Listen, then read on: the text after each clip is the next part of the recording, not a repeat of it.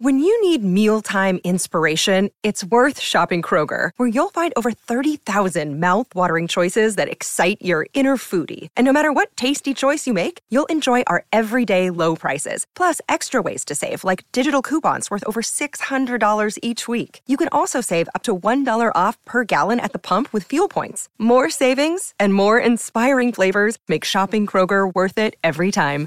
Kroger, fresh for everyone. Fuel restrictions apply. Hey, it's Anne Marie, just popping in to say hello before we dive in to today's show. Let me just say, prepare to be wowed. In fact, one of our viewers who watched the show when we recorded it live told me he was bookmarking it to go back and watch it again because it was jam packed full of information. In fact, he said to me, I would have loved you to go deeper into some of those topics.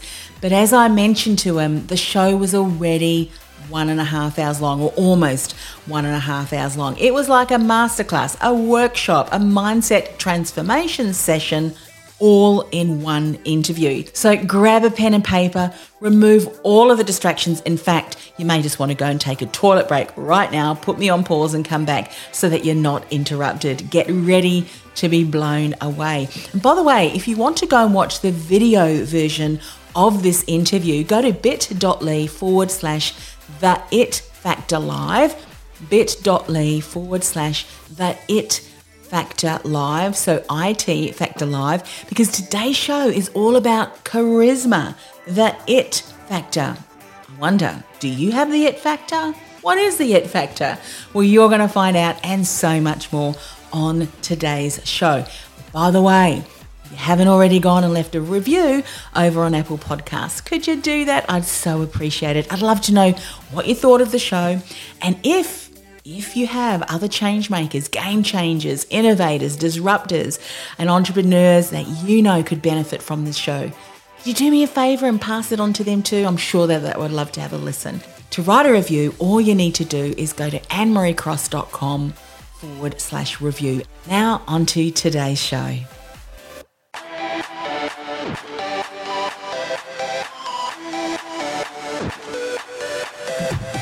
Welcome to Industry Thought Leader Podcast. Stand out, be heard, influence. Want to influence real change with your message while become known as an authority in your field? Industry Thought Leader Podcast will show you how. Now, over to your host, Anne Marie Cross. And welcome to another episode of Industry Thought Leader Podcast brought to you by Industry Thought Leader Academy. Stand out, be heard, and influence. I'm your host, Anne Marie Cross, also known as the podcasting queen. The it factor. Do you have it? What does it mean to own your own presence and why is it even relevant to today's topic and, and to our topic on the show, Industry Thought Leader?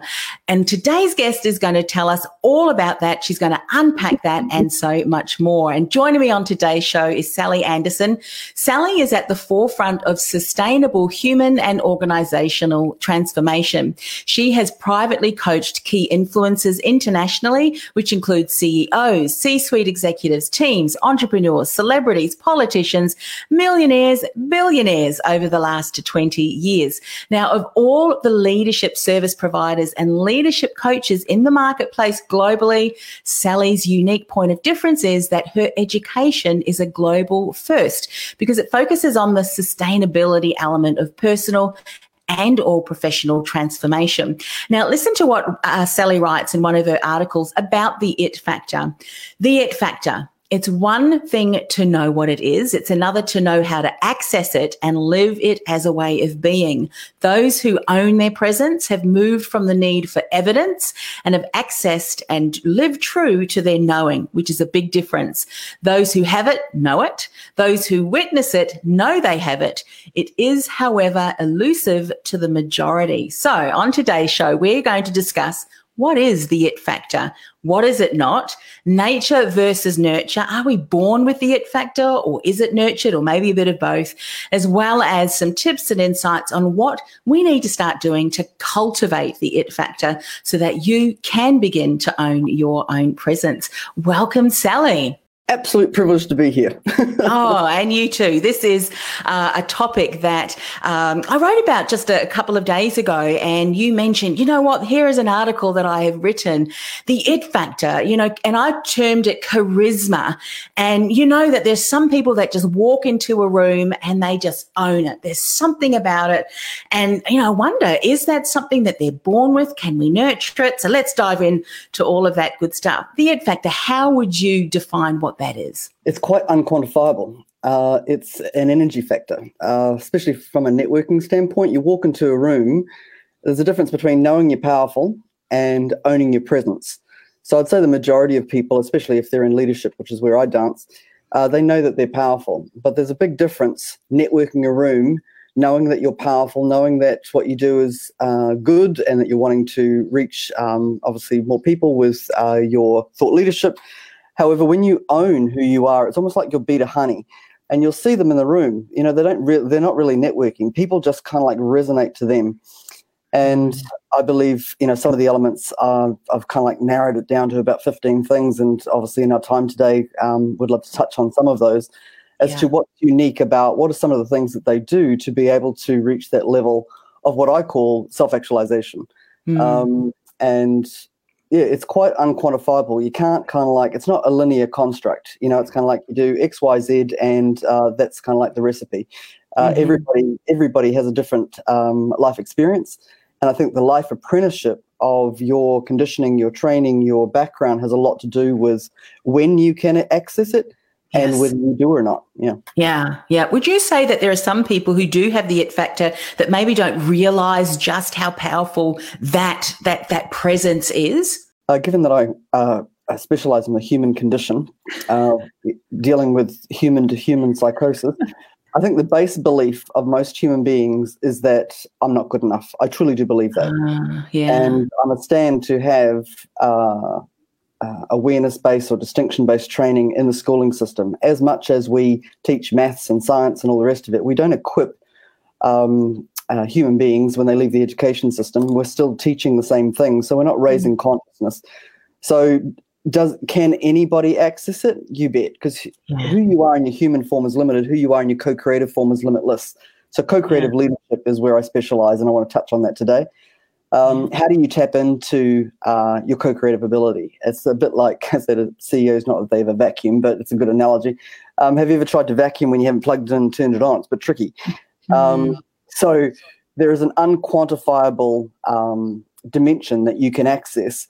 Um, so I'm unconsciously competent in the co-creative field. Uh, mm. It's all too hard in the human form. Uh, so being, me being able to leverage my co-creative ability uh, has me be able to work with the caliber of people that I do and be able to elevate, mm-hmm. elevate their consciousness. Mm-hmm. So, in answer to your question, because I know I go off on tangents, um, yes, I do believe that people uh, they may not have refined it. Uh, they may mm. other people may be able to see it, but they don't own it or see it themselves. Yes. And obviously, that's where coaching, mentoring, and um, people like ourselves come into the equation. Mm. Yeah. And I guess it's also on the other flip side of the coin is there are people who think that they have the it factor, but actually it's not. We won't probably, well, it may be, be, it may be interesting to just to briefly touch on that because, you know, there may be things that people are doing that they think, well, this is really a way in which that I, I can show my charisma and, but in actual fact, it's not doing anything to establish a relationship, you know, and mm. especially not supporting them and generating a, you know, you say co-creating an outcome, which we know is going to be, you know, viable for, for everyone. So let's talk about that first. What is it not? What are some people doing that they think, you know, this is, is this is important, this is going to be influential, but in actual fact, it's not? Where do you start? Um, evidence-based people are waiting for evidence to show up before they trust. Mm. Trust-based people know that if they trust, the evidence will show up. So the majority of people on the planet are evidence-based people. And so ego has a lot to do with it. I do believe ego gets a bad rap. If you're going to be successful, if you are going to be in the limelight, if you're going to show up in your thought leadership, which is obviously what I would assume the majority of your people are in your audience who are wanting to be seen and heard and so forth, mm. um, it, it's exactly the same as public speaking. I've done 30 years in uh, working with some of the best uh, keynote mentors on the planet. If you get up on stage and you haven't done the work, the audience will smell it. Same sort of hmm. thing in a networking group you can uh, mask as much as you like. You can do the looking good version of uh, charisma, uh, but the you you'll always somebody will always find fault. Yes. Um, so same in leadership. You know, you can only go for a certain period of time before you're found out. Um, and I'd say that that's a high majority of people. Uh, they are doing all of the linear, structural mm. things to try and learn to um, portray a particular persona to the market uh, mm. versus those who are truly integrated. And they don't have to try. you know, they just don't have to yeah. try. They've just got it.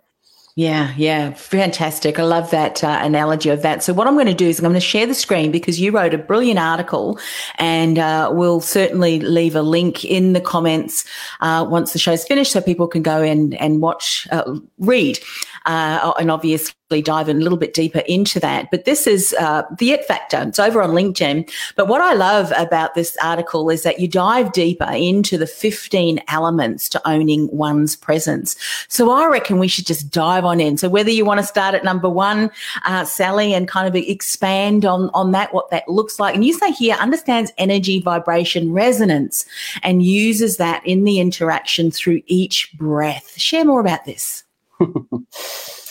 um, well, having been a course junkie for 30 years, uh, sometimes visualization, vision boards, affirmations, and the like just don't cut it.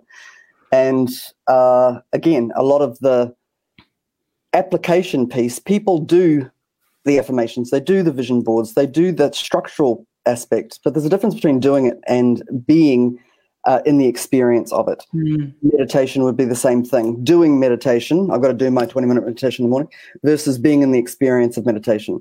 So, energy, vibration, um, from the minute we get up in the morning to the minute we go to bed, human beings, I'm just going to generalize, usually are in one of two states. They're either empowered or disempowered. They're impacted by external circumstance. And they live in the limitation of their human form, which is in the monkey mind, you know, head construct. Mm-hmm.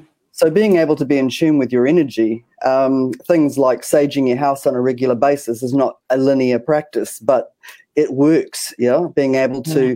especially with people like ourselves who work with a lot of people, we need to take into consideration the amount of energy that can be taken on in the exchange. So keeping your energy field um, clean. There's about mm. 16 different layers of energy fields out from the physical body that's not visually seen. Some people mm-hmm. can see it, depending on how in tune they are. So there's far too much uh, focus on the structural evidence base versus there's so much magic and miracles in the unknown.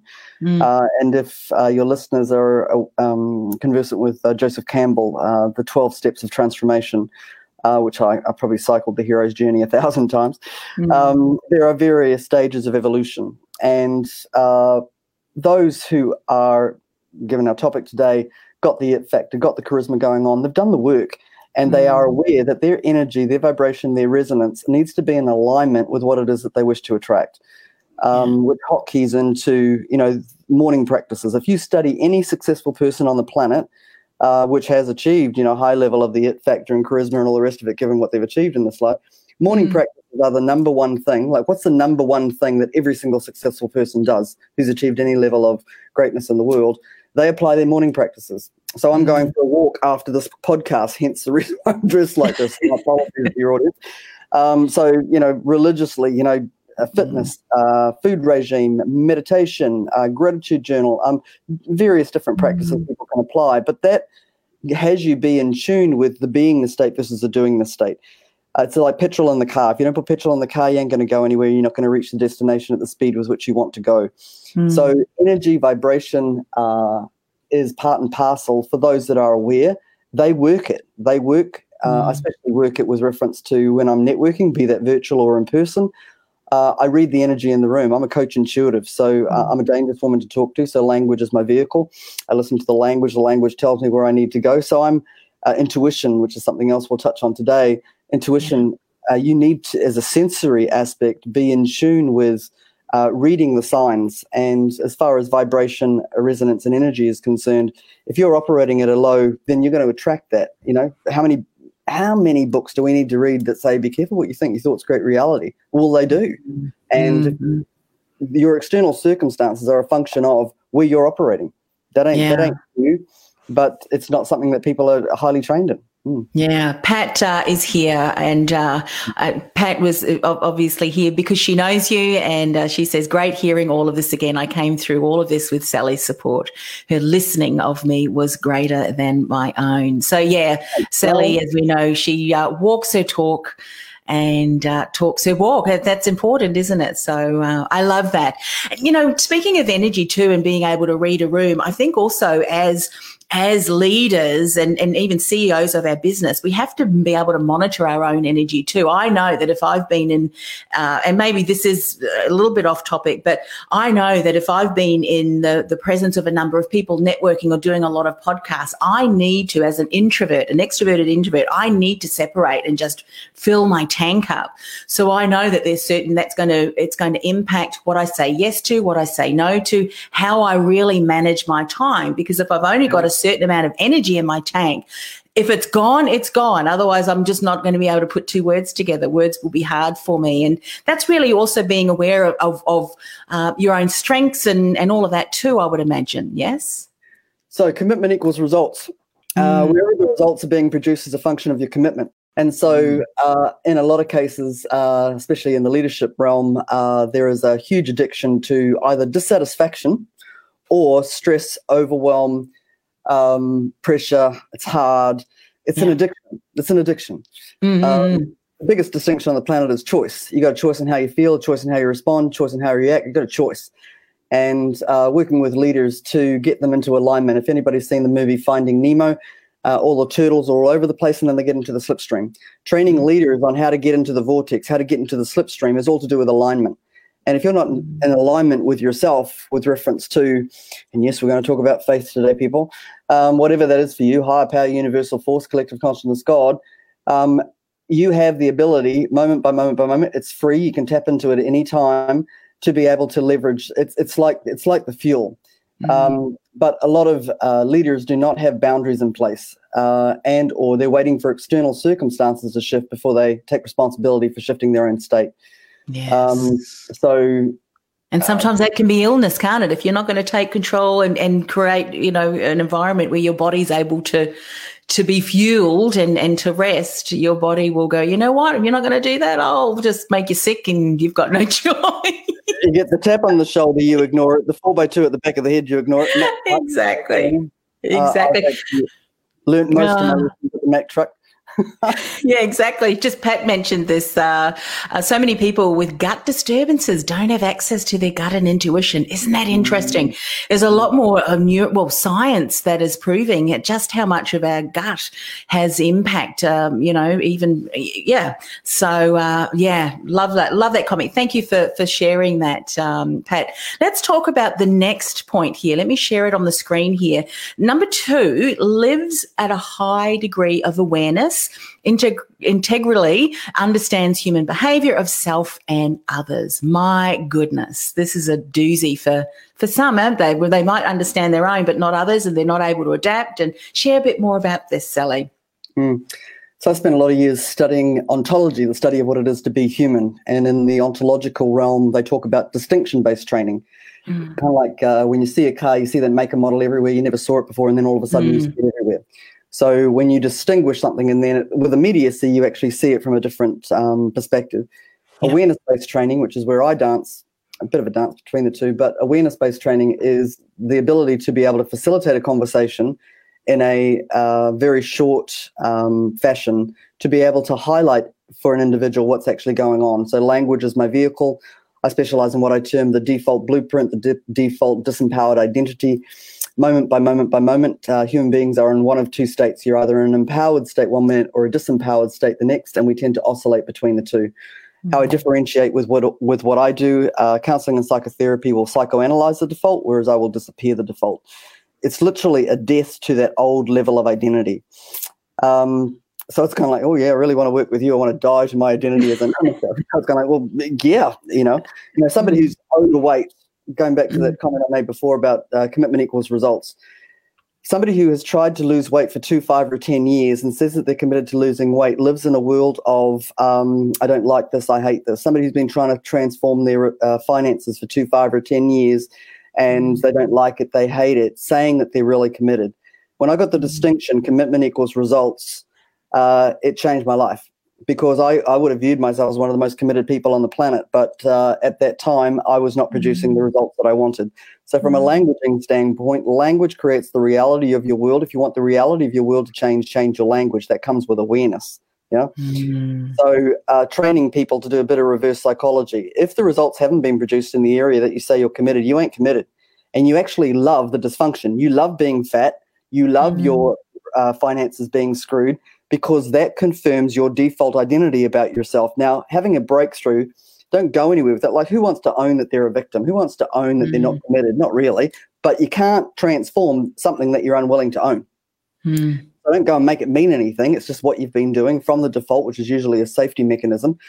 Once you are aware that you can actually take your power back, so that's the biggest thing uh, that I teach is around mm. when you can understand it, you can take your power back. Because the other addiction human beings love is confusion how convenient you're confused. You don't have to take responsibility. I get it intellectually, but how convenient. Mm-hmm.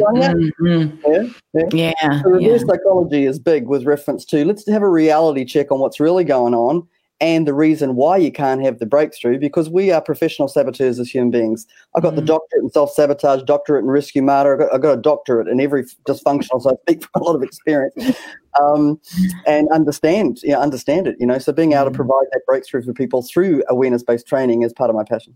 Mm. Yeah. And I think that's important as we're discussing, you know, that aspect of the it factor, owning one's own presence, because as you say, if, this particular point, understanding human behavior of yourself and others, when you're able to understand, but also adapt and you, you can influence more. And, and by saying, mm. yeah, I know that person is this and this, but you know, that this is just me. I'm just like, I'm just an arrogant, you know, so and so it's not going to help you build those relationships and it's certainly not going to help you really uh, hone and, and, and show up and own your presence, have that it factor. Let's talk about number three lives true to their conviction, their values, and their standards, knowing how to access the zone at will.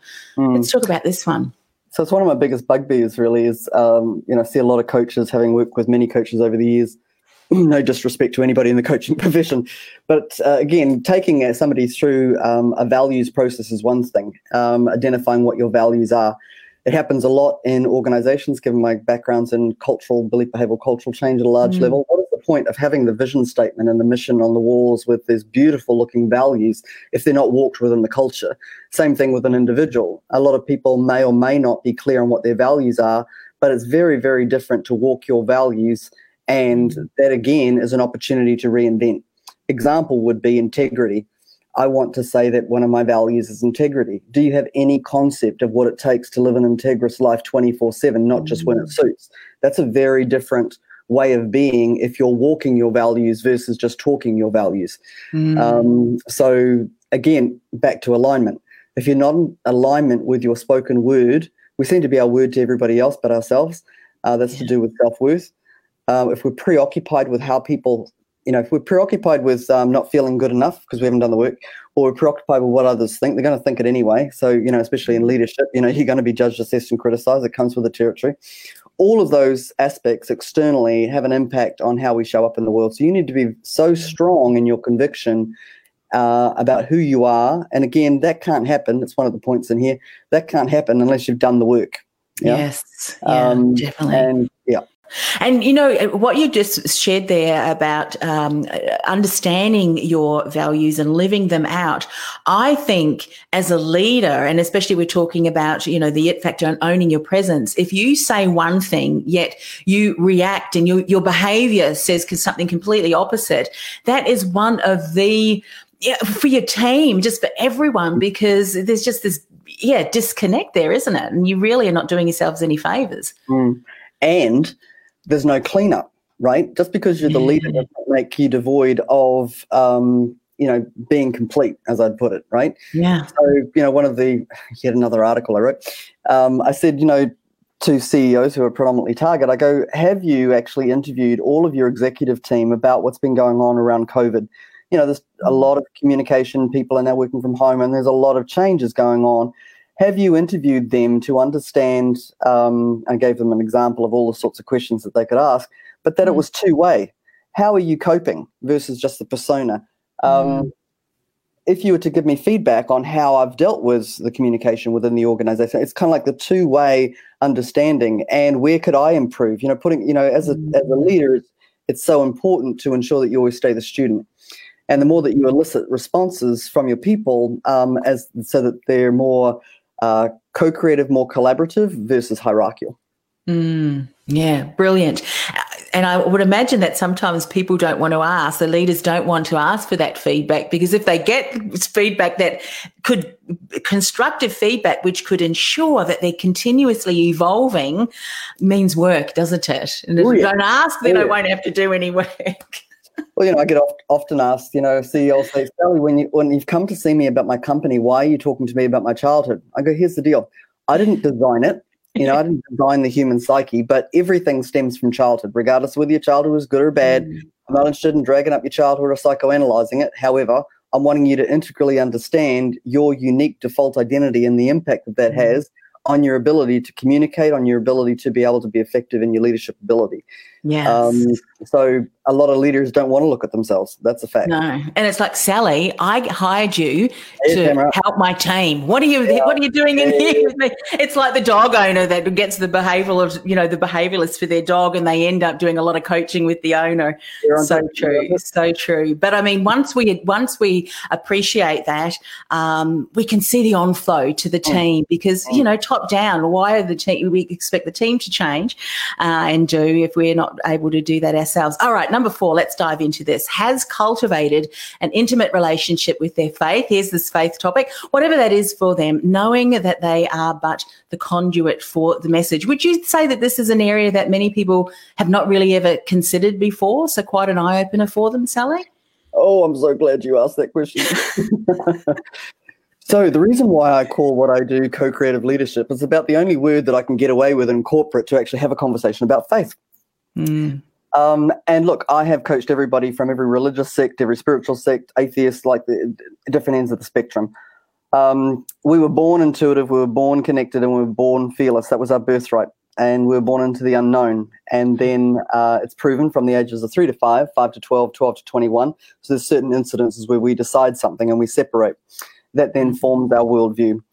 So uh, the from perspective of faith, who you are in your human form is limited, who you are in your co-creative form is limitless. Being able to tap into that unquantifiable, regardless what you call it. If you're religious, mm-hmm. I, res- I, respect that. If you're spiritual, I respect that. If you want to call it the zone or the slipstream or vortex, I respect that as well. Mm-hmm. All I'm all I'm committed to is that people leverage it 24/7.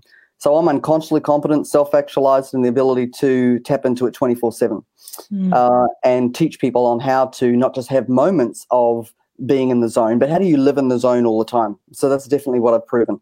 So for the golfers out there, that one golfing shot where just everything comes into alignment, man, that feeling is just awesome. The surfers in the audience, you know, being at one with the surf, uh, the skiers, you know, when you're at one with the mountain, that that oneness of being is what I'm talking about. Now, most people understand and have moments of being in the zone.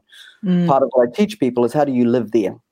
Uh, most people don't believe that's possible. So obviously transforming their belief, that's where the evidence comes in. So Sally, you know, I need some evidence to believe that this could possibly be possible, you know, because, you know, you can talk about peak performance and all that sort of thing, but, you know, mm. how do you fundamentally leverage your faith? In the context of our topic today with reference to the it factor or charisma and that unquantifiable aspect, I believe, it's only my viewpoint, that those that have that or who, not only those that have it, but those that are able to sustain it, have an intimate relationship with their faith intimacy in to me you see mm. that you have integrated uh, that you've gone to work on all the areas of your life where you are out of alignment and you're in alignment now when you're in alignment that's when you can truly experience that oneness of being mm. uh, being able to uh, partner people to find evidence for that what do you mean, Sally? You want me to talk into the unknown, into the ether? This feels a bit weird.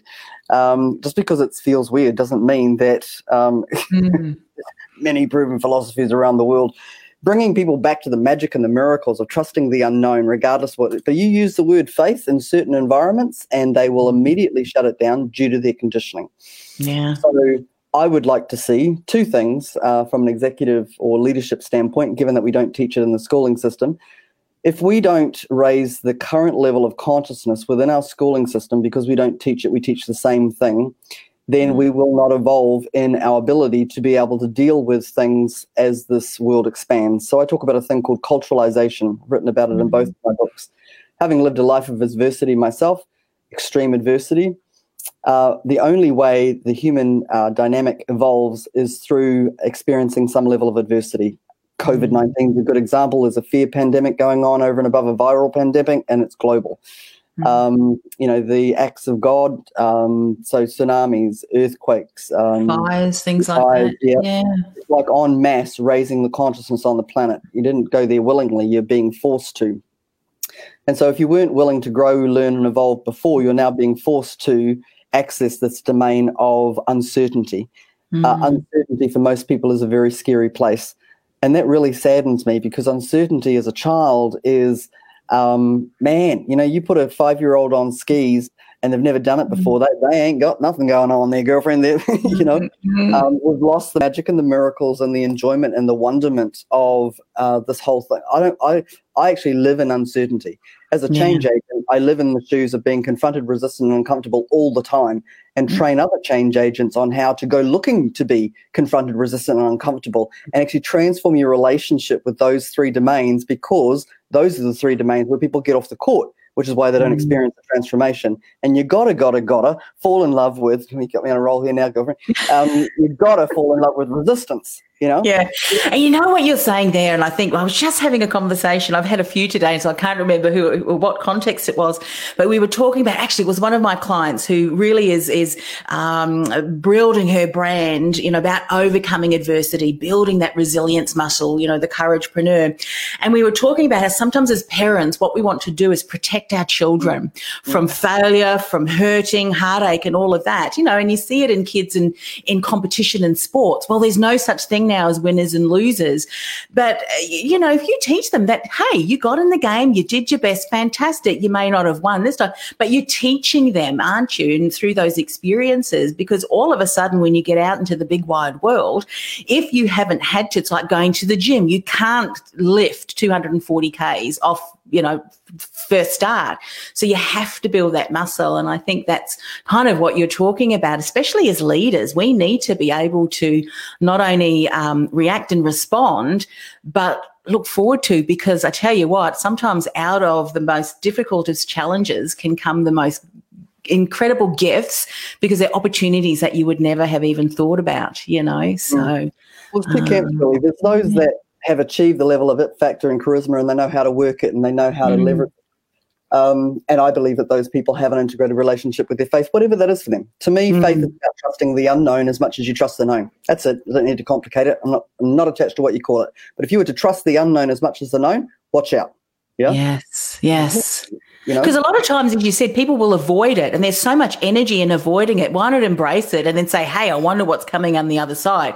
And if it is something that you didn't quite expect, well, imagine all of the learnings. I think a lot of the insights that I'm now teaching now are on the back of all of the mistakes that I made. But I tell you what, they are the core foundations because I know not what to do, and now that's led me to now knowing what what I can do. And he, Pat's just had a, a great comment here. I had, I had it that I was not good enough, I'm bad, and I'm terrified. Not exactly the language to be using if I want to call myself a joyologist, but big distinction back in 2005. But this goes back to what you were saying earlier. Thanks, Pat.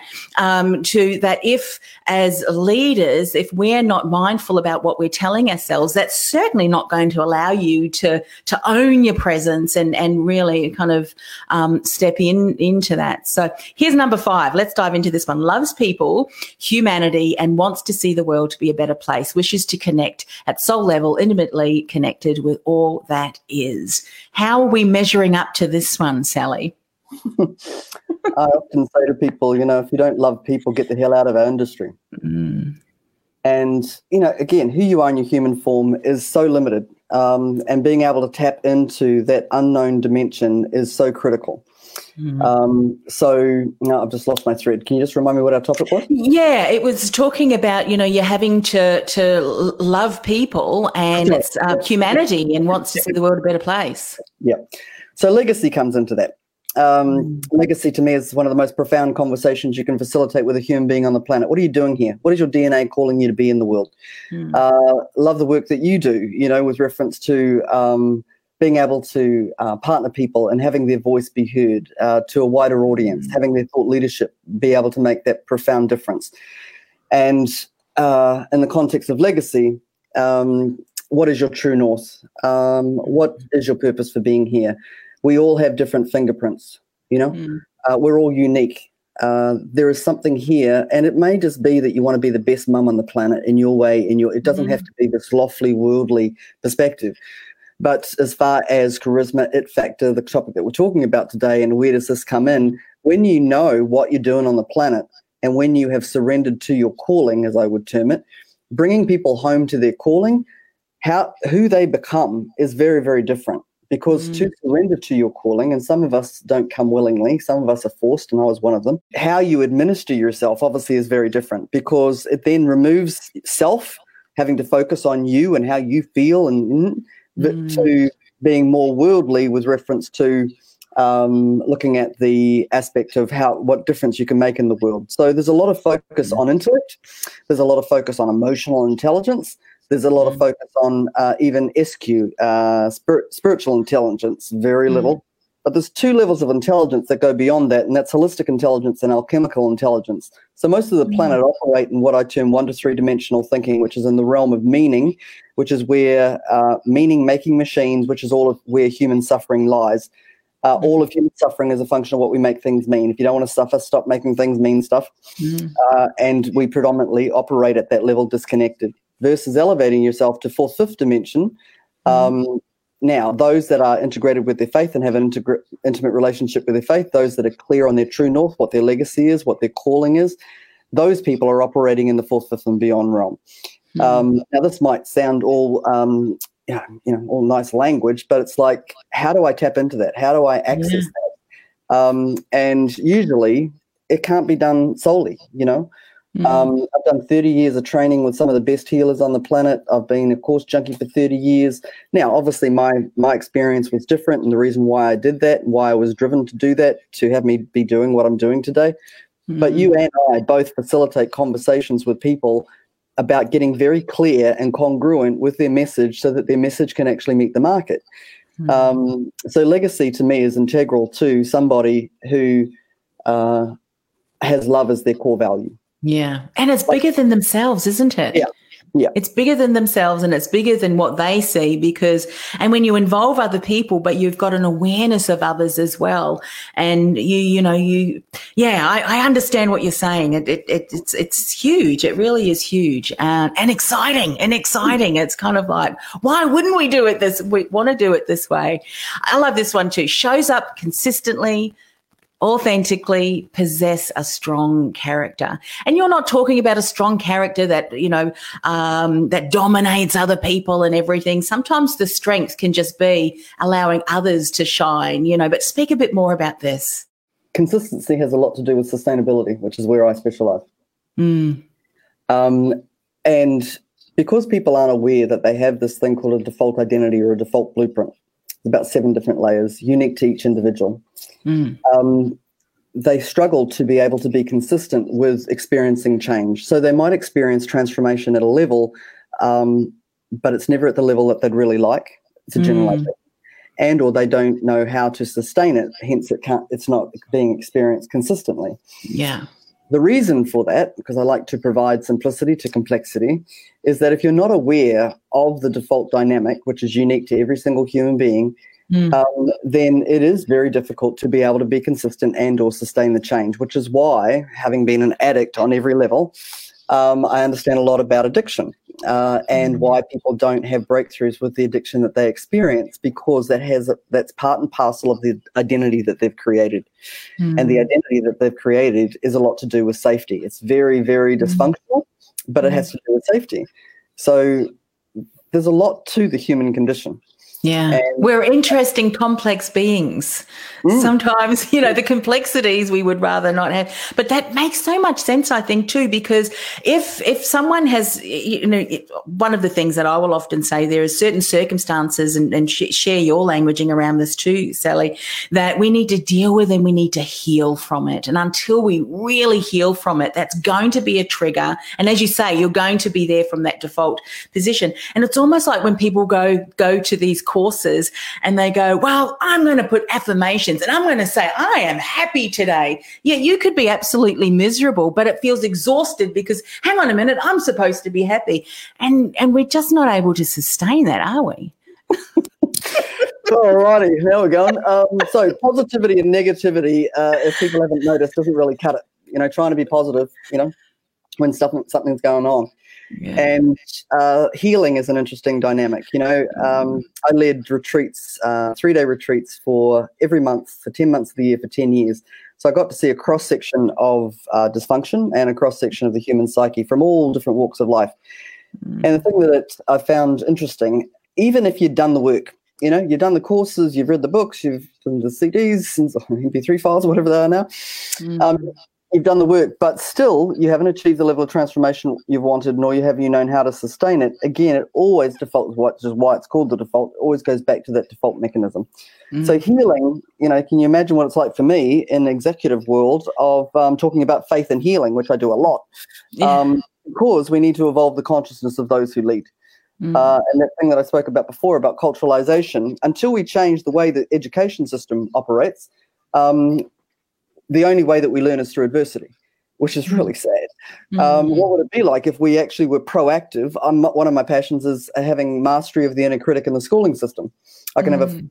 you know nine-year-old um, who's got a heinous inner critic and a 49-year-old client who's had 40 years of self-beration.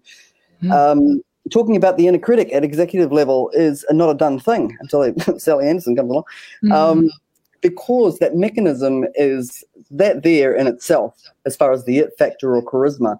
Um, I teach people how to master their inner critic so they no longer hear it. If we can achieve mm. what we can achieve as human beings with that running and we don't talk about it, what on earth yeah. could we achieve if we had it in the schooling system and uh, that wasn't part of the human psyche anymore. It would change yeah. the way the human psyche. Oh, absolutely. Um, yeah. I use my inner critic often now. And you sometimes, you know, I've said you make it a friend because, again, you're talking about keeping you safe. And so your inner critic may say something because it stops you from then doing something. And then I'll just go, well, thank you. That, And then you kind of reason. And then all of a sudden you go, because you're kind of, yep, that, that is like the inner critic. And then, okay, well, what's the lesson? What can I do before that? rather than getting stuck into that. But uh, it's incredible that they don't teach that kind of thing in school. That's what you're talking about. Change the education system where you're bringing that kind of content um, or information to to younger people. Is that what you're talking about when you say changing the the mm. education system? So to be human is to have an inner critic. Uh, nobody talks yeah. about it, yet it annihilates human potential. Mm. So it fascinates me that there is not enough dialogue about the inner critic uh, like maths or science or yeah, because mm. it is mm. so destructive. Having worked with elite athletes and uh, peak performance um, uh, senior leaders, and ironically, they actually have very powerful inner critics, and they've trained themselves to actually use their inner critic to a positive perspective. Now, where mm. I come in is that you know acknowledgement for that, great, but have you ever thought about instead of having to manage it, coordinate yourself around it, what would it be like if you never heard that voice? Mm-hmm.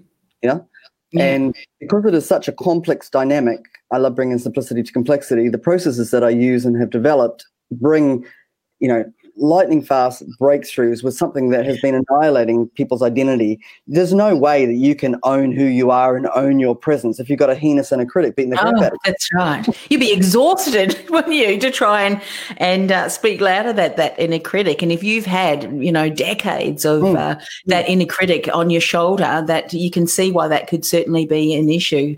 Yep. Amazing. So let's talk about uh, seven. Has a clear intention of who they are and what they know. And this talks a little bit into what we were talking about earlier about the inner, inner critic and um, what's that syndrome they call the imposter syndrome, you know, all of the, those kind of things. Speak a bit more about this one. I really learnt this when I was um, years and years and years of keynote speaking. Um, because, you know, in the first milliseconds of you standing on stage, uh, people will have an opinion of you. Mm. If you're not clear on your intention on what it is that you're wanting to deliver. Uh, I used to say, I'm not here to motivate you, I'm not here to inspire you. Mm. Uh, so I'd always start out with there's three clear intentions. I always work in threes. Uh, three clear intentions on what I would like you to experience today. So I would put that up front. I'd then um, you know explain it throughout the keynote, and then I would end with um, uh, reaffirming that.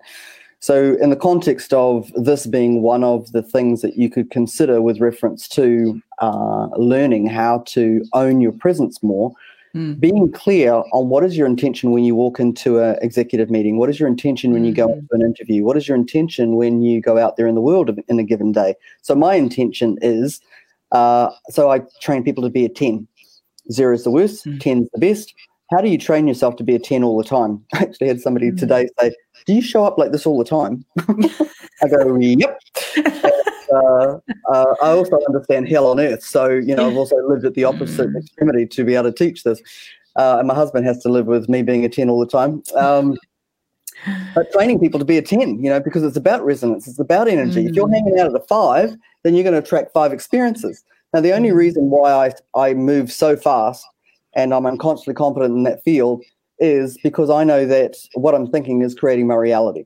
Hmm. There are so many, so many personal development books that that teach that, but it's all very well to know that. But are you applying it moment yes. by moment by moment? You have to live it, don't you?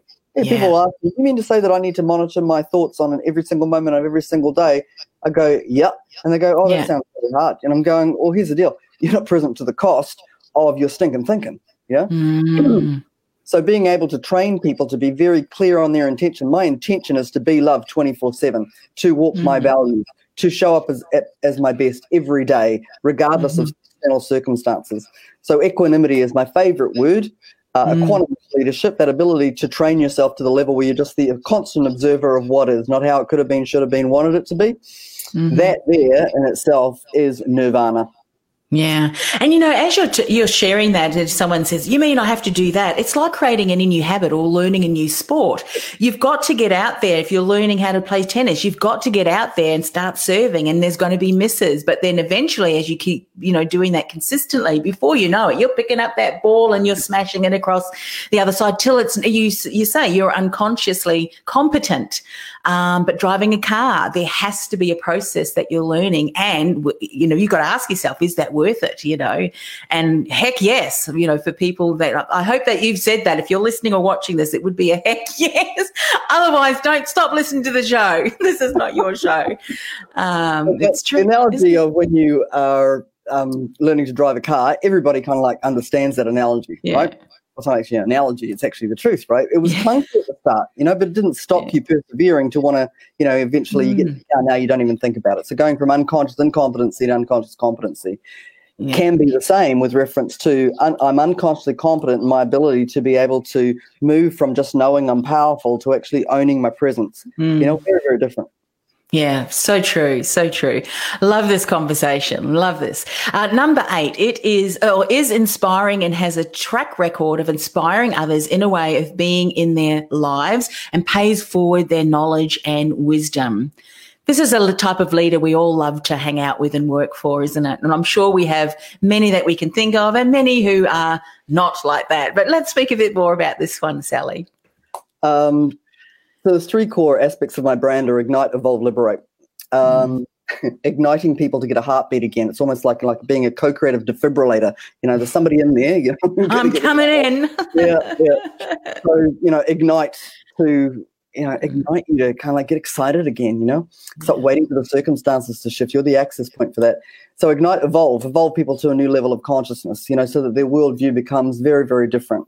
Mm. Um, so ignite, evolve, liberate once you've liberated yourself, then you have a responsibility to pay forward and liberate others. So, I, for example, for 30 years, I don't think there's a day in business where I haven't um, paid forward um, and referred. I'm a connector. I do that like mm-hmm. breathing. Um, you need to talk so and so, you need to talk so and so. I, I thought that just everybody did that. And I think yeah, if everybody wow. could do that, you know, mm. there's no competitors. I don't believe in competition. I believe in co-opetition mm. uh, with people to cooperate with and that even in politics, believe it or not, I can get on that subject today. However, um, if there was more collaboration going on, uh, collaboration is more uh, the ability to work in this realm. Co-creation is more, when I use the terminology, is more in move behind in this realm. Mm. Um, so when you are able to have that uh, abundance consciousness, that uh, mm. live from gratitude. Um, which also is a morning practice. You know, the ability, the the speed with which things can shift in somebody's life when they start living from gratitude is extraordinary. Mm. And I believe that by you showing up, feeling more grateful, coming from that abundance mindset, you're able to pay forward and make a difference for others. Um, once you've transitioned through your the your own work, getting clear on who you are, getting into alignment with that, that's not everybody's cup of tea. Mm. And my only way of being able to understand that is that we're all here learning different contracts. I'm mm. not here to uh, philosophize about my philosophy today. However, in my observation, having worked with the human psyche for the length of time that I have, the only way that I can explain why some people go through some things and others not is a function of that we're all here learning different lessons. Mm. And what also fascinates me is that those that have experienced any level of trauma, whatever's uh, relative for them, mm uh, that this fascinated me. In um, over 10 years of running these retreats, people who had experienced next to nothing were more mm. dysfunctional than those that were warranted to. Um, warranted to. And mm-hmm. so it's never, mm. never, about the happening, it's what you do with the happening. Which yes. again, you know, anybody who's had life experiences, they become the mentor, they become their mm vision. They are they are always in service of others. I tithe a lot and not necessarily tithe financially, but tithe my time. I've done 30 mm. years um, externally with youth, um, mm. passionate about eradicating teen suicide. Um, our kids are dying. It's not okay. you know, mm. Um, we have a responsibility to pay forward our knowledge. If we've done the work and we've transformed in our own way, then we have a responsibility. So I believe people who have the it factor or charisma or are in mm. that genre um, they've done the work and they know that they have a responsibility, which is part of their legacy, to be able to pay forward and make a difference for others. Yeah. And they're just out there doing that too, isn't it? It's not really a chore because you can, you know, that, you know, through the lessons that you've learned and the insights, it's going to impact uh, other people. And that's just, it ties in, as you said, to the legacy too. Let's talk about number nine has done their time in the trenches. You, we've spoken about that, isn't it? Someone who's been there and done that and can own who they they are now and what they have experienced. Yeah, I love this one. And it's owning from a place of, you know what, been there and done that, not from arrogance. I think it's a level of confidence It just comes through having those experiences. Love mm. your thoughts on this one. Mm. It saddens me, really, um, mm. especially people who are in senior levels of leadership. Uh, we did touch on it before, where there is a level of arrogance where mm. um, they're beyond uh, having to look at themselves and that mm. uh, come in and do it for my people, but not myself. Mm. And um, the time in the trenches, uh, that's where you get your, um, uh, I call them doctorates. mm. um, and usually they're not just from the good things that happen in life, yeah? Mm. Um, and being a mentor, I think, is one of the, I mean, coaching and mentoring, I think, are two of the most priceless vocations on the planet. Mm. And um, I think we all have a responsibility to do the work um, mm. and ongoingly do the work uh, until you uh, until you take your last breath. Mm. Um, obviously, it's different for me because I am somebody who's in the transformation game. Banging the tambourine at somebody who's not interested in transformation, you know, it's not gonna mm. it's not gonna gel. Uh, so, talking about alignment, I was um, coaching some people some years ago, and she was into conscious consumerism and wanted mm. to make a bigger impact, and the other woman was into uh, a health nut. I said, here's the deal. If you try and sell me anything of a health related nature, it's not going to land for me because I'm sorry, but health is not in my top three values. I know mm. that's shocking, but it's not. um, and, but if you understand what my values are and you get into alignment with my values, um, you have to have done the work in understanding and reading uh, the congruency of who you're talking to. I, for years, banged the tambourine on transformation to people who had their radios off. That was a hard mm. learning curve until I understood spend some time, shut up, and actually listen to the other person, understand what their values are, and whatever it mm. that you're selling, then um, match the congruency with their value set. Just don't assume because transformation Sally Anderson thing that everybody's going to be mm. into transformation. It's so not the case. Yeah. Mm-hmm. Um, so I actually had to learn weather. I learned weather, weather conversations, surface conversations, mm. um, rather than kind of like you know deep diving, diving straight into that. Yeah. yeah, yeah. the small talk. and you know when you've yeah. done the work, you have an ability to be able to. Mm. spend far more time focusing on somebody else than focusing on yourself, on what Yes. you think and how you feel. And am I offering value and do they like me? And um, it's not about you. It's just not about you. Yeah. Mhm, Um, mhm. so huge advocate for doing the work for the many, many things that uh, one can benefit from. Mm. Yeah, absolutely. Uh, loves passionately and has surrendered to their calling. It's kind of, you, you mentioned that earlier, um, or lives passionately, not loves. My glasses need to be cleaned. Speak about, do you think, um, I mean, when I think about the the word calling or purpose, there there are many coaches and, and people who help people. And oh, I don't know what my purpose is.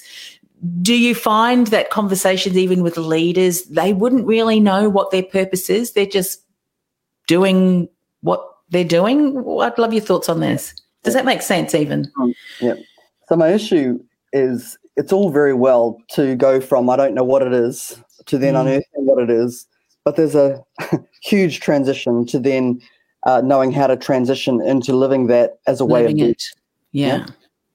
and that to do that again sorry to keep harping back to it but it comes back to that default identity yeah if Mm. you haven't done the work on all of your beliefs that you got going on and if you haven't done the work on what's ever unhealed in your life and you're trying to surrender to your calling and live your purpose ain't going to cut it you know it just Mm. ain't um, so that is that is integral to that transitionary piece and then there's a fourth piece so there's you don't know right and then you Mm. find out and then you transition into it then you're going to come up with all the things that you never saw before, all the belief and Yeah. the values and stuff, because now you're actually going beyond what's familiar for you.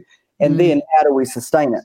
yeah. Yeah. There's many reasons to get off the court because a lot of people don't want to be judged, assessed, and criticized. They're doing enough of that to themselves. Mm. Um, so yes, are there a lot of coaches out there that teach you, you know, how to find your purpose and how to find your legacy? And I'm not discrediting that. I think it's Mm.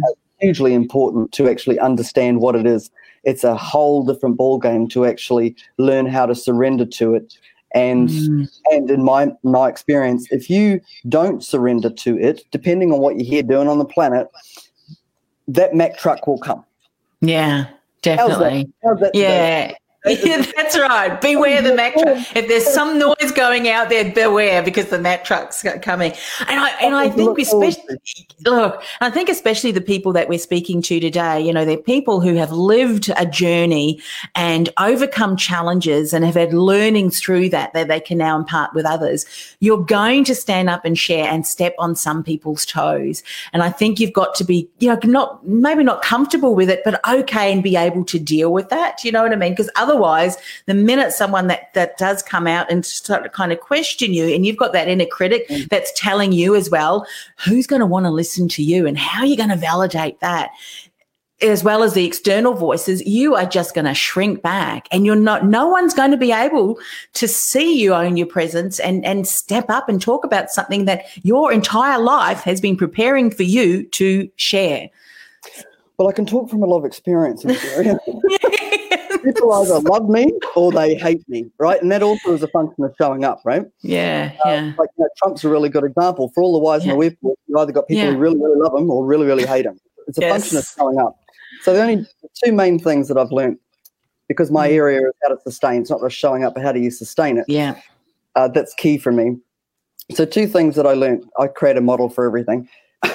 so one is uh, the congruency with your values. If you're being Mm. judged, and criticized and made wrong, and um, it's incongruent to who you know yourself to be, if Mm. you're living and walking your values, you can sleep well at night.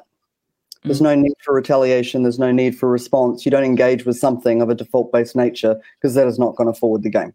Mm. That's the first thing. So, value alignment is critical with reference to showing up above the parapet and sustaining showing up in the, above the parapet. So, regardless of the what occurs externally, always you know with you as the target, the ability to be able to transition that and sustain has a lot to do with, and that's might been my only way of being able to deal with my own external critics, is the ability that I know that I walk my values.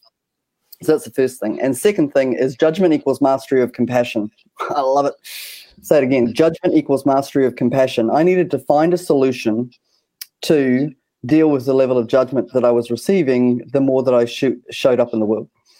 And so the context is what must it be like in the shoes of those who are judging Mm. and being really present to because if it's it might you might be the target. Like you know, my corporate background, um, shutting down multi-billion-dollar projects. You were never popular because you know you're making thousands of people redundant.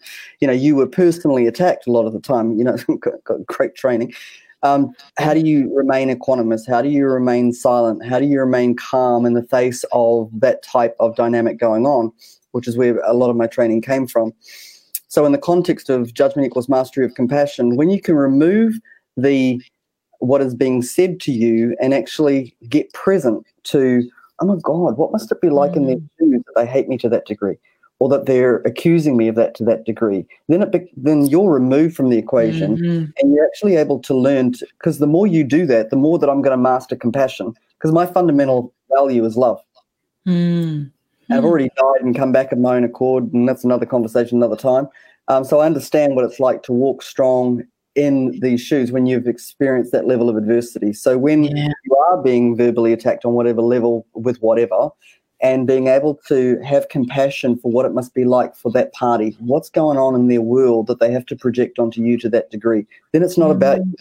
It's yeah, exactly. That is a huge lesson. I think that if people can learn, it can be so you know they, they're not tied to to people's opinions you know and people are allowed to have their opinions and that's okay. And really they have nothing to do with you. I know my this particular story is nowhere near what you experienced but i remember someone um, made a very nasty comment on on an ad that we had and i responded and i responded i always love to call out these people to a certain degree and, and turn it into a lesson for others as well. And it was interesting because i was messaged by someone who'd seen this interaction and she, she and she said, oh, I hope you're all right. I said, yeah, look, that's fine. I said, you know, whatever, whatever. And she said, You're right. I said, This person must have had a really sad childhood. And she said, Yes, I know this person from a young age. I grew up with her and she has had traumatic experiences. And that's how she would respond, you know. And um, and I I did feel a level of almost sadness for her because I thought this is, you know, the response has got nothing to do with what I said or did, but everything to do with her journey and what you call her default mm. identity, isn't it? You know, as much as we're talking about the it factor and, and you know, owning your presence and charisma and all of that today, um, it's one of my bugbears, you know, that we always talk about the positive aspects of these types of things and even leadership, you know, how great it is, you know, the empowered leadership mm. and authentic leadership.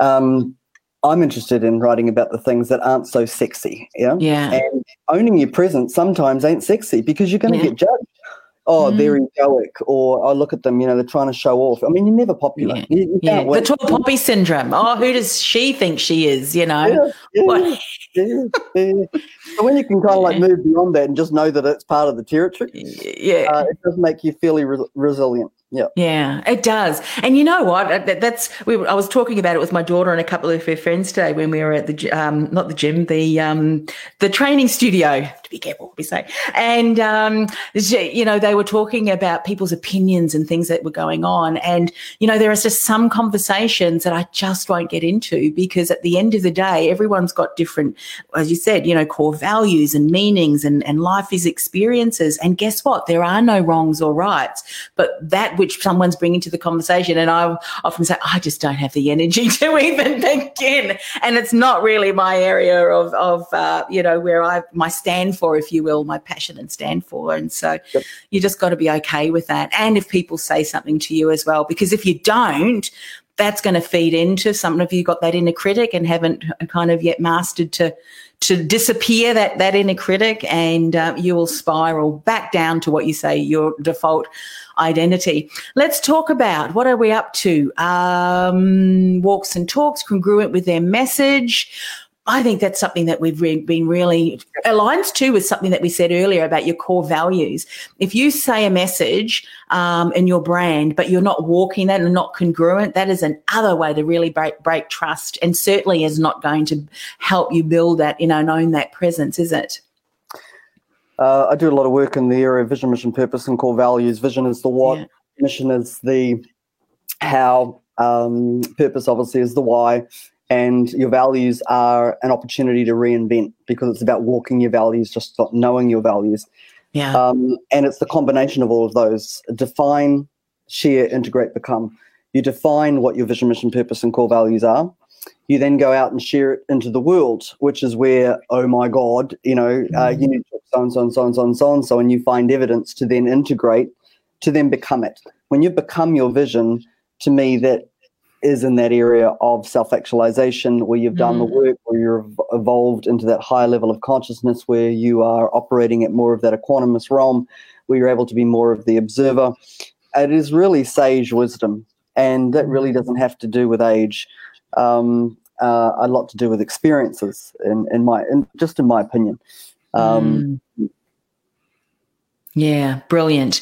Brilliant. I'm just reading down the next one because I love all of these. It's so important. And, and we've said this too throughout. You have too, has done the work, heavily invested into their own personal and professional development. And let's face it, that never stops, does it?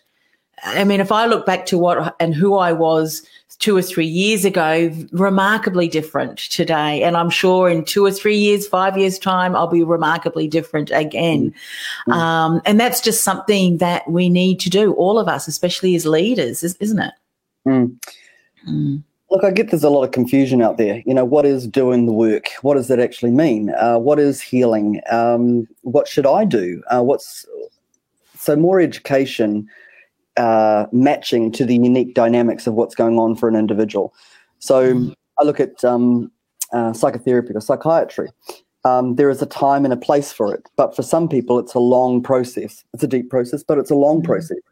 Um, counseling, I have a bit of an issue because only the dysfunctional aspect of counseling, due to um, somebody dragging out their story for two, five, or 10 years, paying for the privilege of it. And I think that that's where healing gets a bad rap. Um, I don't want somebody to sit and psychoanalyze me. I honor anybody in the in the profession who deals with the human condition. Then you got your rah rah seminars, your short shot of euphoria, feeling great, back into same old, same old. A lot of those courses are designed for you to keep going back, Mm. and uh, which is why I love what I do because I'm interested in doing deep work with people, but that, that they that they experience it in a very fast fashion. Mm. Um, so, in the context of this discussion around what is the work, there are a cross section of modalities in the healing space. There are a cross section of modalities in the coaching, mentoring uh, field. Uh, I think uh, most people, specifically in leadership, uh, given that's kind of like who we're talking about today, um, if they reach out to their network, you know, if they're ready to do the work and they reach out to their network and find out, given how they occur and who they know within their network, then they can make recommendations. But you have to be ready. If you're not hungry Mm. for it, it will never work. If you're doing it Yeah. because you feel as though, or the company's paying, or you feel as though you have to, it ain't going to cut it Mm. at all. Yeah, so true. And you know what we were saying before? It's almost like, you know, um, if I can use uh, the analogy of, you know, you, when you're doing professional development you're working on yourselves, things that would trigger, you, you almost clean the lens. You're starting to see things and experiences through a new, fresher lens. So it doesn't automatically trigger you so that you respond or react in a way that's not really, you know, the, the best use of your time for sure, but it, it's just going to cause more tension and, and often conflict in the workplace, you know, because the, the conversation and, and yet sometimes to ta take a step back and then have a look, well, look, we're both working towards the same thing. It's just that your approach is slightly different. Let's see if we can work together. Anyway, um, such a, a deep, deep topic that we could probably spend all day talking about. Um, but I know yeah. you've got to go for a walk, but let's, sorry, did you want to say something there, Sally? Yeah, I do think that, and this is a global thing. There is a uh, particular listening of uh, a negative listening of coaching. Like it's weak if I get somebody to coach me, depending on the industry. Obviously, sports people have coaches, so obviously that's viewed as something um, from a, a fashionable perspective. And I think it's slowly changing that it's not about viewing it as a weakness, it's your biggest strength. It's not that you're damaged, it's not that something needs to be fixed. It's about you celebrating what you know and what you don't know and how you can evolve even to being the better version of yourself. It's all perspective on how you look at it. The types of people that I coach usually want a high level of discretion. They don't gen- generally want Mm. anybody to know that they're being coached given who they are. And I Mm. respect that.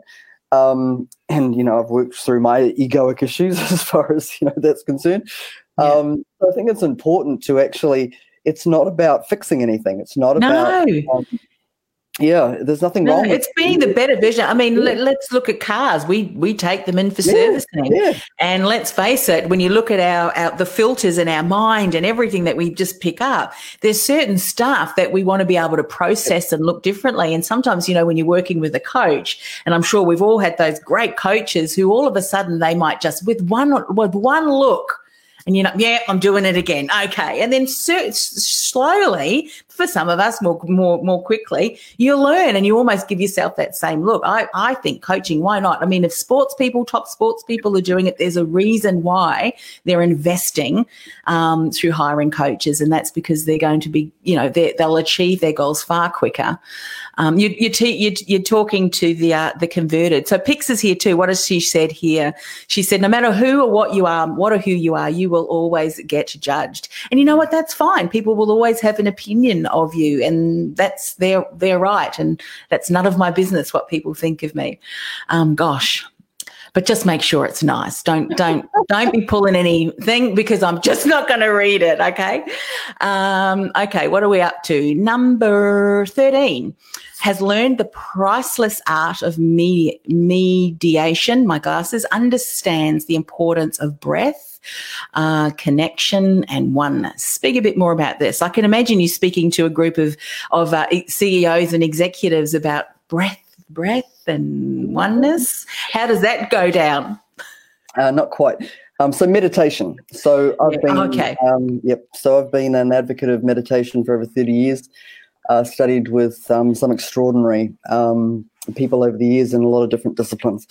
Mm. Uh, and I feel as I've gone full circle in because obviously there's many different uh, practices and ways of uh, doing meditation, being in the experience of meditation. Uh, I believe meditation comes down to one thing, and that is oneness of the breath. Mm. Um, because we live in such a disconnected society with uh, the way technology, technology has been a fantastic thing, but it definitely has created a lot of disconnection. Mm. So the irony of COVID nineteen has uh, actually the disconnection created connection. Go figure. Mm. And uh, in the context of what we're talking about today, uh, it was actually something that I was going to finish with if we didn't touch on it.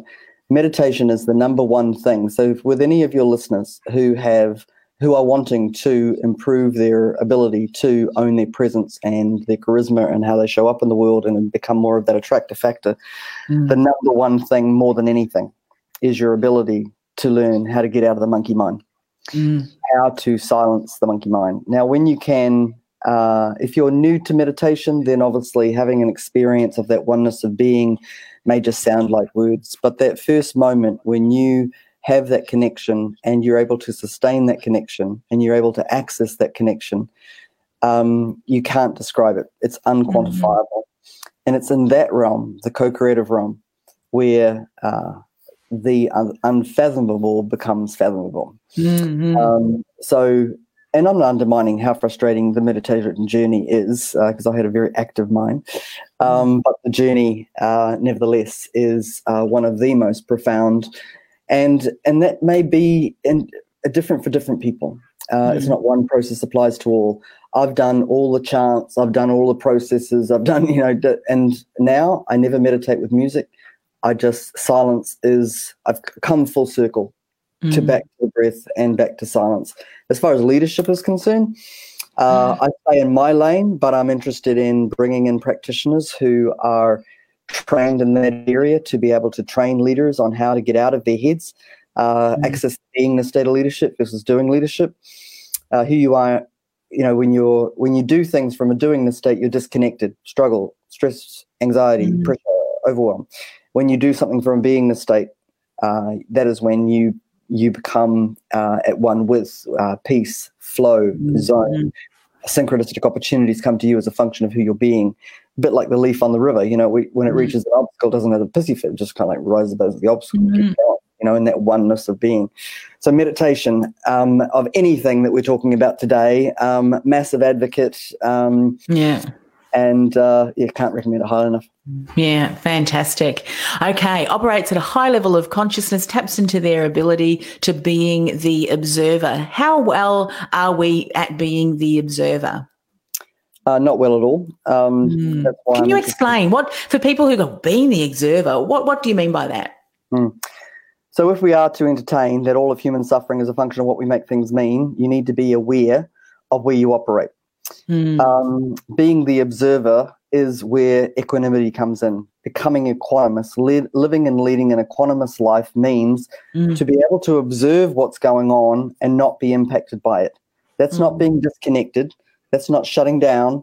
That's just you're operating at a high level of awareness where you have realized that anything that is occurring is occurring, right? It's not mm. how the angst comes when, well, it shouldn't be like that, or they shouldn't have said that, when you're resisting what is. So, mm. equanimity is the ability to be with what is, with rather than how it could have been, should have been, wanted it to be. Mm. And you're just observing that. Um, apart and many people off depression drugs, many people who are suicidal. It's not my target market, but it's come with the church. Mm. Um, and so I'm interested in people. Uh, uh, there's a big difference between what happened versus what you made it mean about what happened. Very, mm. two very different. So when you can just be the observer, train yourself to be the observer of what's occurring versus, you know, go into that whole yeah, jumping in there. Yeah, the meaning based yeah. aspect. That is where the refinement comes. So meditation obviously helps with that. Learning to be the observer of your breath, being at one with the breath. There's a thought, allow the thought to be, the thought will allow you to be, come back to the breath. Training yourself to bring yourself back to the breath. That also is a high training with reference to being the observer of what's going mm. on. Being able to discipline yourself to know what your where your thoughts are focused. Um, one of my mantras is think, do, say, be forward the game. You got to know what your game is. You got to know what you're motivated by. You got to know what mm. you're committed to. So is what I'm thinking forward in the game. If it's not, I don't think it. Is what I'm saying forward in the game. If it's not, I don't say it. Is what I'm doing forward in the game. If it's not, I don't do it. And in who I'm being generally at 24 7 is that yeah. forward in the game. If it's not, I'm not going to be that. So yeah. again, it comes back to that congruency piece.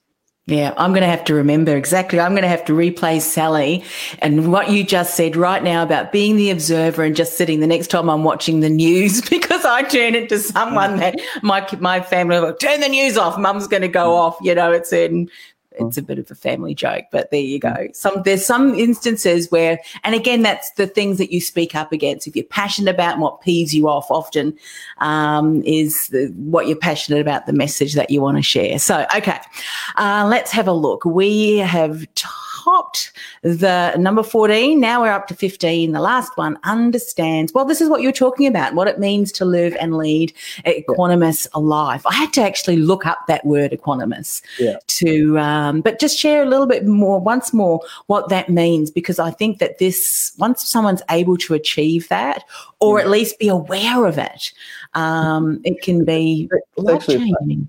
Quite a funny story. Uh, so there's a uh, meditational retreat called Vipassana, and mm. uh, Vipassana is all around the world, and it's actually training Westerners on how to meditate.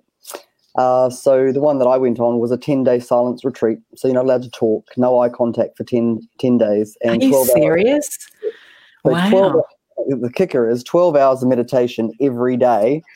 Um, now, for a Westerner, for 10 days, no communication, no eye contact, and 12 hours meditation every day, people go mad. uh, I mean, I'm an introvert, maybe for one day, but then it's kind of, I at least I want to look at someone. wow. Well, funnily enough, we're, we're very similar, the Anne Marie. I'm actually an introvert, but I've trained myself to be an extrovert. Yeah. Most people don't know that. People think I'm an extrovert. Oh, hell, hell no, I can be a hermit quite easily. Quite easily. Yeah. anyway, in the middle, I think it was about day six. And, um, you know, for a Westerner to do that, it takes something. Um, mm. It changed my life, by the way. But anyway, um, silence changed my life uh, for 10 days. But on day six, they have what's called discourse at the night time. And Goenka is the founder of this particular type of um, meditation. And they had, uh, so you're listening to these um, recordings of Goenka, the founder. And uh, he would say, um, remain equanimous, remain equanimous from the top of your head to the tip of your toes, remain equanimous you wanted to shove that CD down the guy's throat, I tell you, you know, because you're in the middle of this process and you're just going, Are you kidding me? Yeah. You know? And and it was repetitive, you know, remain equanimous. And I was so not equanimous at the time, I can tell you that for free. By the time that all, all yeah. the five days before had gone yeah. out the window. yeah, yeah. But actually it's actually part of the training.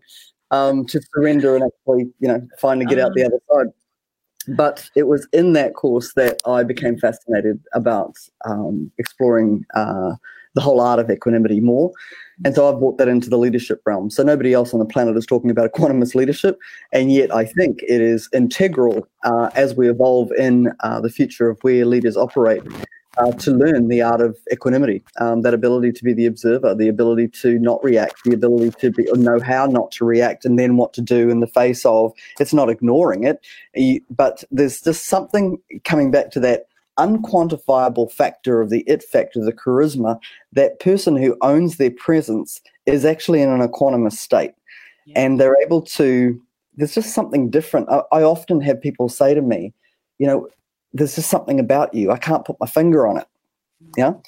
Um, and I believe that's because I don't hang out in my human form, uh, which might sound a bit esoteric on today's, uh, but it's true. Yeah. yeah. Training leaders on how to, he, he, being human is all too hard in that human doing versus human being. Um, and that's what I love, you know, the, the human being state there is so much it is an endless journey to evolve to higher levels of a consciousness and being able to provide that in the corporate arena is a hoot yeah brilliant brilliant brilliant. I think my battery's just about running out so um, we've been talking for my goodness this has been a long interview but i think so worth the the the time spent because once as we said once people understand this um, and it's about awareness isn't it? Well now you, we know better. Now we know what we need to be able to to achieve and now we can set forth taking the steps to be able to do that. Sally how can people contact you? How can they connect with you? What's the best way Cool. So uh, the only social media conduit that I use is LinkedIn.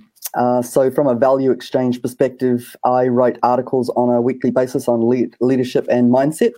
Uh, so, it's a free resource, so feel free to go and delve into that. Uh, I did a, a, presentation recently on uh, Superhuman Summit. Um, so, if people wanting to go and have a look at that presentation to actually get a different take on uh, co creative leadership specifically, uh, my bio obviously is on LinkedIn. Uh, my email address is sallyjeananderson24 at gmail.com if people want to approach me directly. And I offer a free consultation if people are wanting to dance in a conversation to explore what could be possible.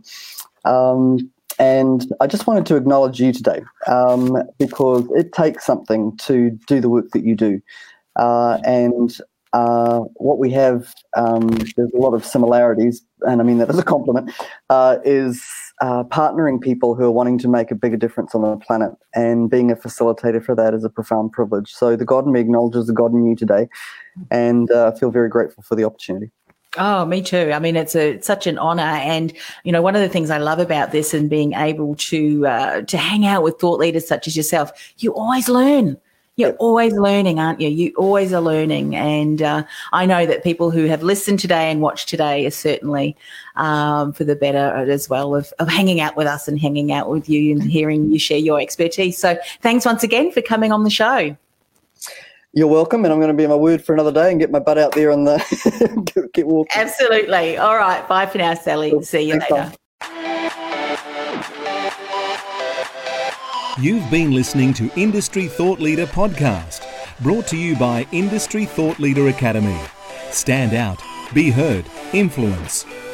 Want to stand out, be heard, and become an influential voice in your industry? Access our free five day money, marketing, and mindset boost masterclass. Go to www.industrythoughtleaderacademy.com forward slash masterclass. That's industrythoughtleaderacademy.com forward slash masterclass.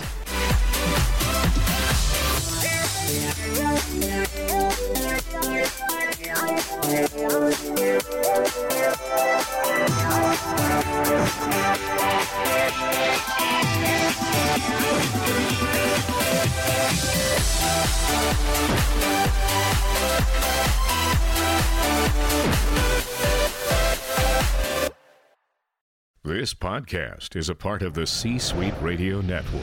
For more top business podcasts, visit c-suiteradio.com.